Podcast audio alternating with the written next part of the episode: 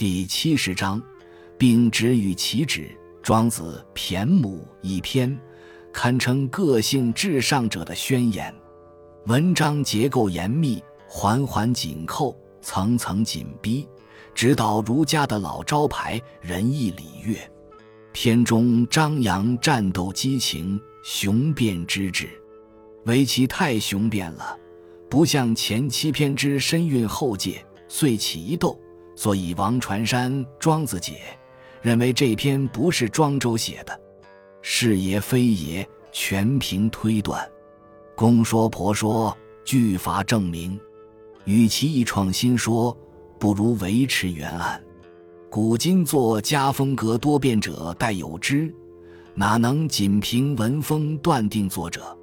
篇中强调世间万物天生不齐，各具本性，这正符合庄周崇尚自然之旨。何况批判儒家，痛斥仁义礼乐之师，以庄周之擅长，不像假冒。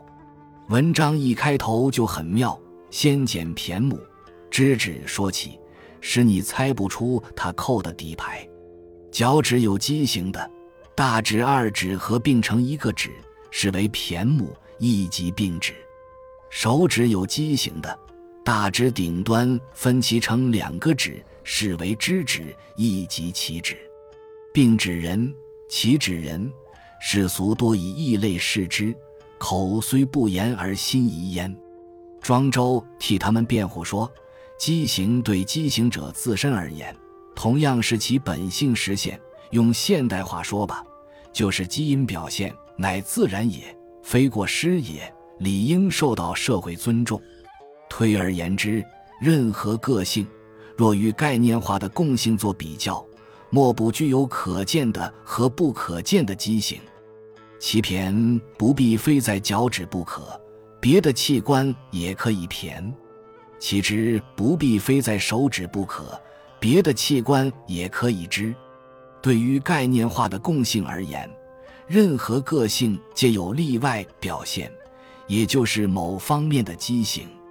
庄周巧用相对主义翻出底牌，原来他是在为个性争取存在的权利。朝廷要治安，所以倡导共性，那百姓入仁义礼乐的一范。民间要发展，所以追求个性，望国王行舒缓宽大的政策。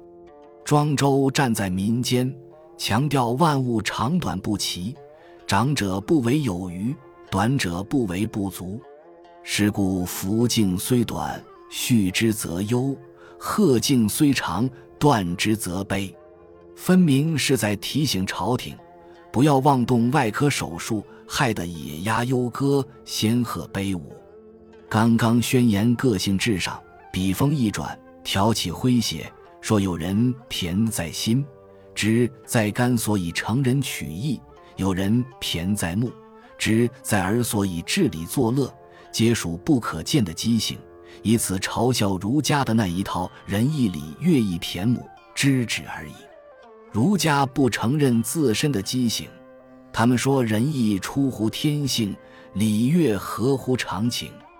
庄周反问：既然出乎天性，为何仁人义士那么少，而不仁不义之徒那么多？